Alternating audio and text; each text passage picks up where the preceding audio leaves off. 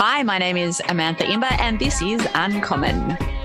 Uncommon and Uncommon clips are produced by Neural, a digital agency built for challenger brands and talent. To learn more, head to neural.com. That's N E U R A L L E.com. If you speak to most people, there's a sort of resentment of purely going back into the office. There's a I don't know. I feel like there's a before and after state of COVID where people understand now that they don't always have to be there, particularly for knowledge based workers.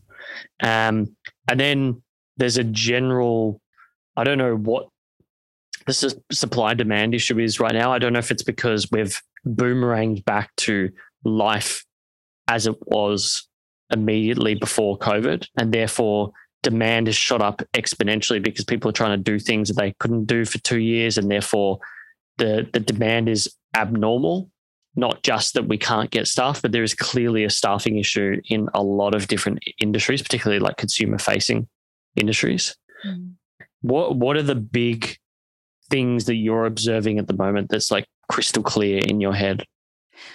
Well, one thing that's crystal clear is that I reckon unless you are offering an ultra flexible working environment in terms of not just where you work from, which is what everyone seems to default talking to, but when you work, like the hours that you work and how you work. Like, you know, we, we have to be talking about output, not, you know, doing a 40 hour week now, surely. Mm. Uh, I, I think that that's absolutely huge. And, and look, I know um, at Inventium, we've tried all sorts of various things about um, making a great place to work. And certainly one of my goals of starting a business, as well as doing great consulting work in the area that we work in, um, but was also to create the the best workplace that anyone that ever works at Inventium has ever worked before. Um, that has been a constant goal. I haven't always achieved that, haven't always been successful with that. Um, but I would say right now, with the team that we have, 11 of us, um, I reckon that would be true for everyone in the team that this is the best place that they've ever worked. And uh, I reckon moving to the four day week, which is where we pay people a full time salary, people work for normal length days, so 80% of the time for um, 100% output. So the expectation is that they will produce the output that they would produce if they were a full timer. Um, that has been the most game changing thing that we've done. Like just the really? balance that that brings um, and the, the, like the impact that that has on people's mental health um, has and physical health as well. Uh, I would say has been better than anything else that we've done. And we've done some like, you know, we've done some crazy stuff. Like we um, had uh, unlimited paid leave for three and a half years, for example. But that was nothing compared to the impact of the four day week, I would say. Interesting. And what, what do you, what, what else are the other components that you think have made the most sense. Like I agree with the the four day work week thing is very interesting. A lot of people talk about at the moment. Mm. But is there something else that's become crystal clear in the last few years? Autonomy has got to be up there. Uh, we, for oh gosh, five or six years, we've run um, a holacracy, which is basically where you get rid of managers. So people manage themselves essentially. So people will check in with our CEO um, on a quarterly basis. Uh, um, but but people set their own goals. They know the company goals. They set their own goals so that they you know everyone's ladders up to the to the company goals. People re- like do a, a, quarterly reflection where they'll be asked certain questions to reflect on the past quarter and the future quarter.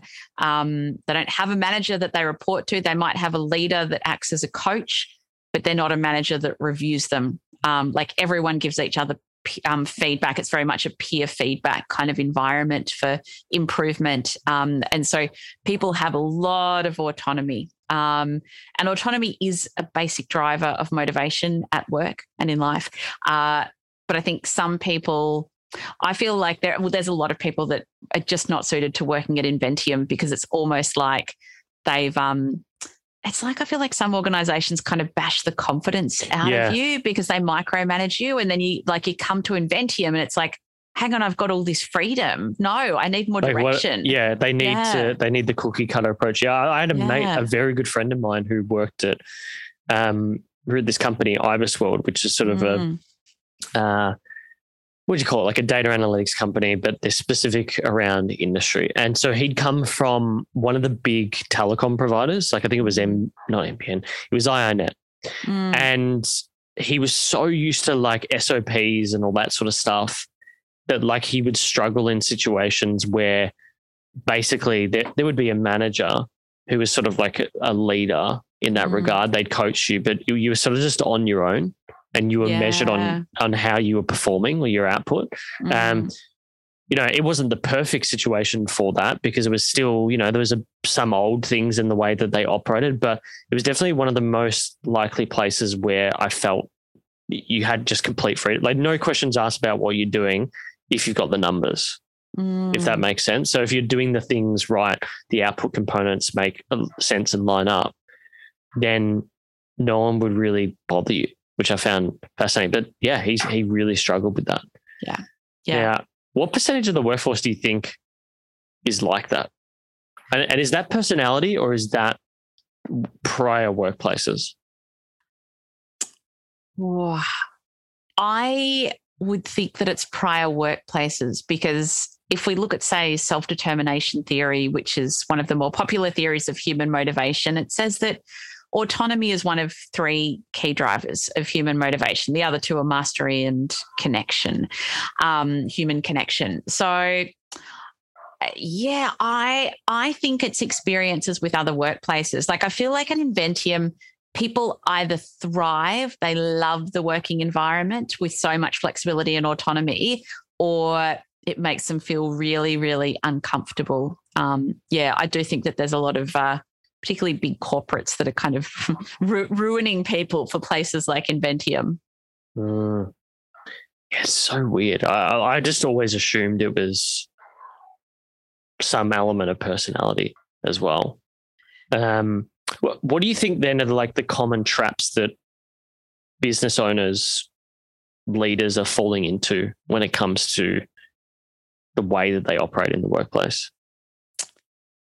Yeah, it's um it's an interesting question. I mean, certainly micromanagement, terrible.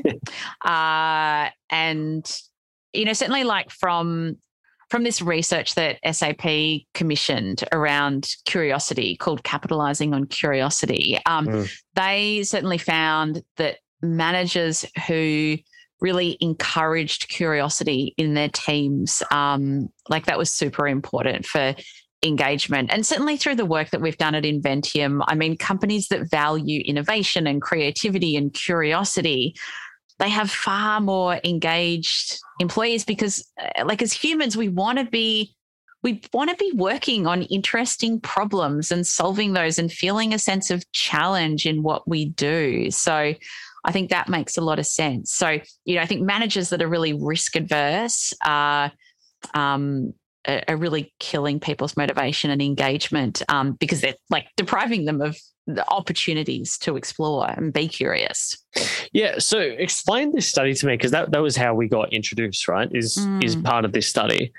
And uh, like one of the lines there was around the survey of these business leaders um, that that SAP commissioned this piece by YouGov, um, and uh, there were some things in there that I was just like, I was perplexed by. Like, they found that leaders who strongly agree that their organization has a curious culture. So, annual turnover growth of 20% on average over the last 12 months. So, they were saying that relative to other turnover, that it was higher. Like, how did that come into this study and what were they trying to explain with that? Yeah, look, I think it's something that that we see in a lot of research where companies that do actively promote innovation and focus on innovation, um, particularly when times are tough, they will see those financial rewards at the other end. And, and certainly, like I know that there's some research that looked at organizations during recessions and they looked at companies that um, that kind of doubled down on innovation versus other companies that just kind of got a bit scared and just focused on survival. Certainly, the ones that double down on innovation um, typically come out on top um, mm-hmm. financially, mm-hmm. but also, you know, you can imagine like from an employee morale point of view as well. Um, So, yeah, I think, you know, when you focus on curiosity and innovation and creativity and everything kind of within that realm, um, that is a very good and important thing for business.